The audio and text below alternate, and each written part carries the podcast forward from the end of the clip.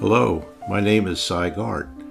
I'm a scientist, a writer, and a Christian, and I want to welcome you to my podcast, The Works of His Hands, which is also the title of my prize winning book published by Kregel Press with an introduction by Alister McGrath. The subtitle of the book, A Scientist's Journey from Atheism to Faith, describes the major theme of the book, and this podcast will include episodes on similar themes, not just about my own personal journey but also exploring the connections between modern science and Christian faith. Remember, science is distilled doxology.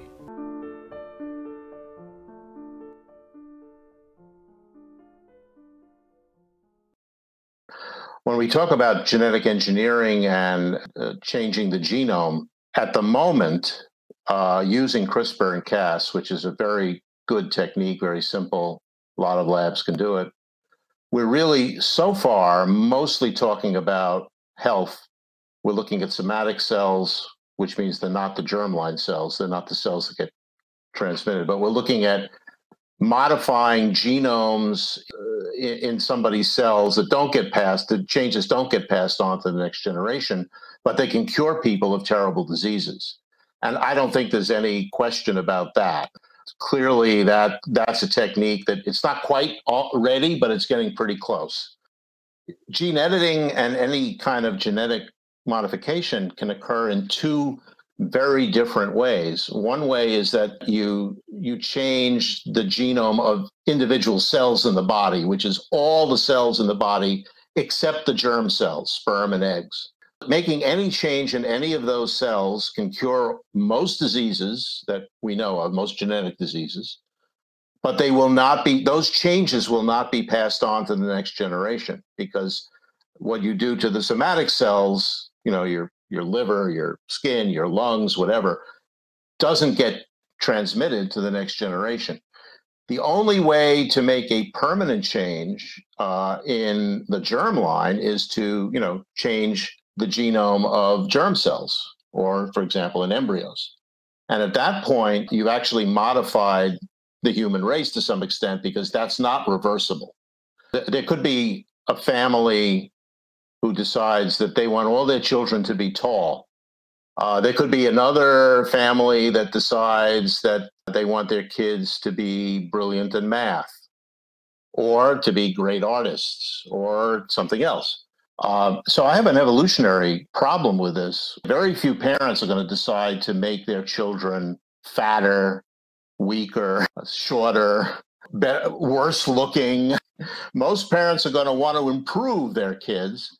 And so, what we're going to end up with, if we do this, is a human race that is much more homogeneous with much less variation, genetic variation, than we have now humans are already genetically not diverse at all compared to other animals. Even in fairly simple things like skin color or certain diseases, it's not one gene, it's several genes that interact with each other, and there are different alleles, and there's huge amount of complexity.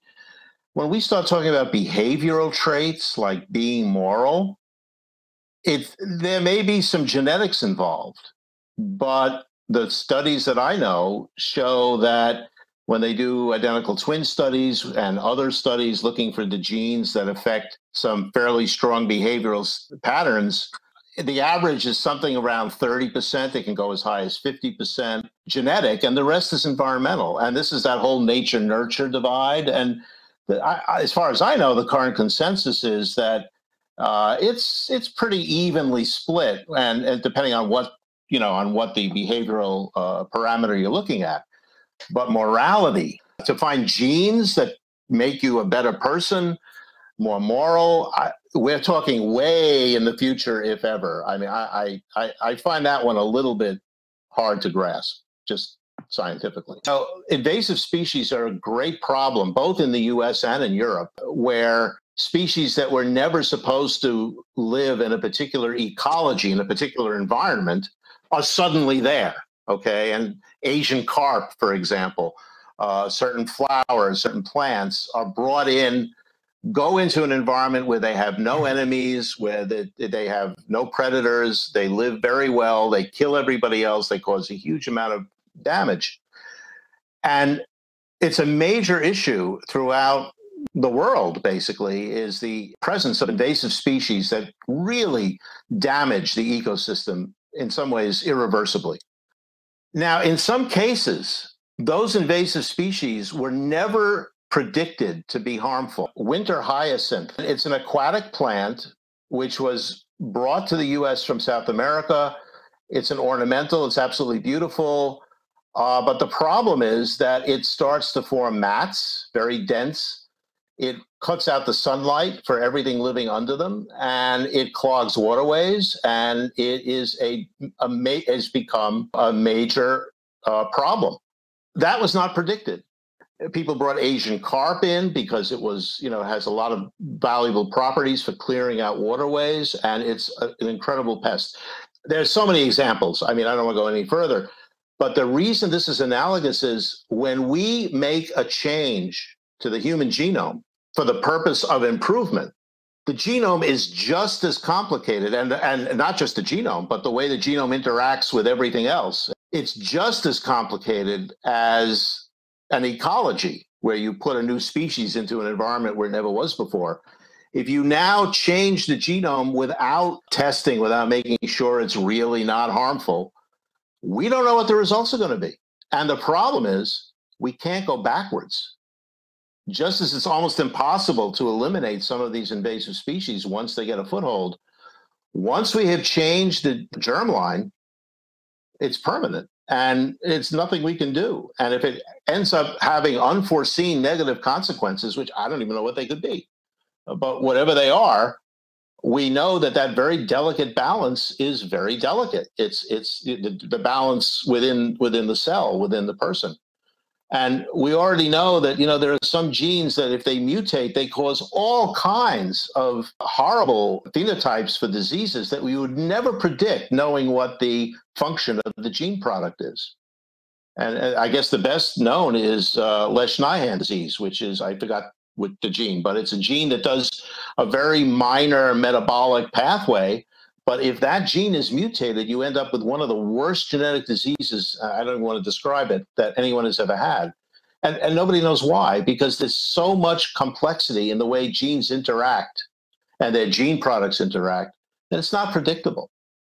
Will we ever get to the point where we can understand all that? I, I don't know, but we're very far from it now.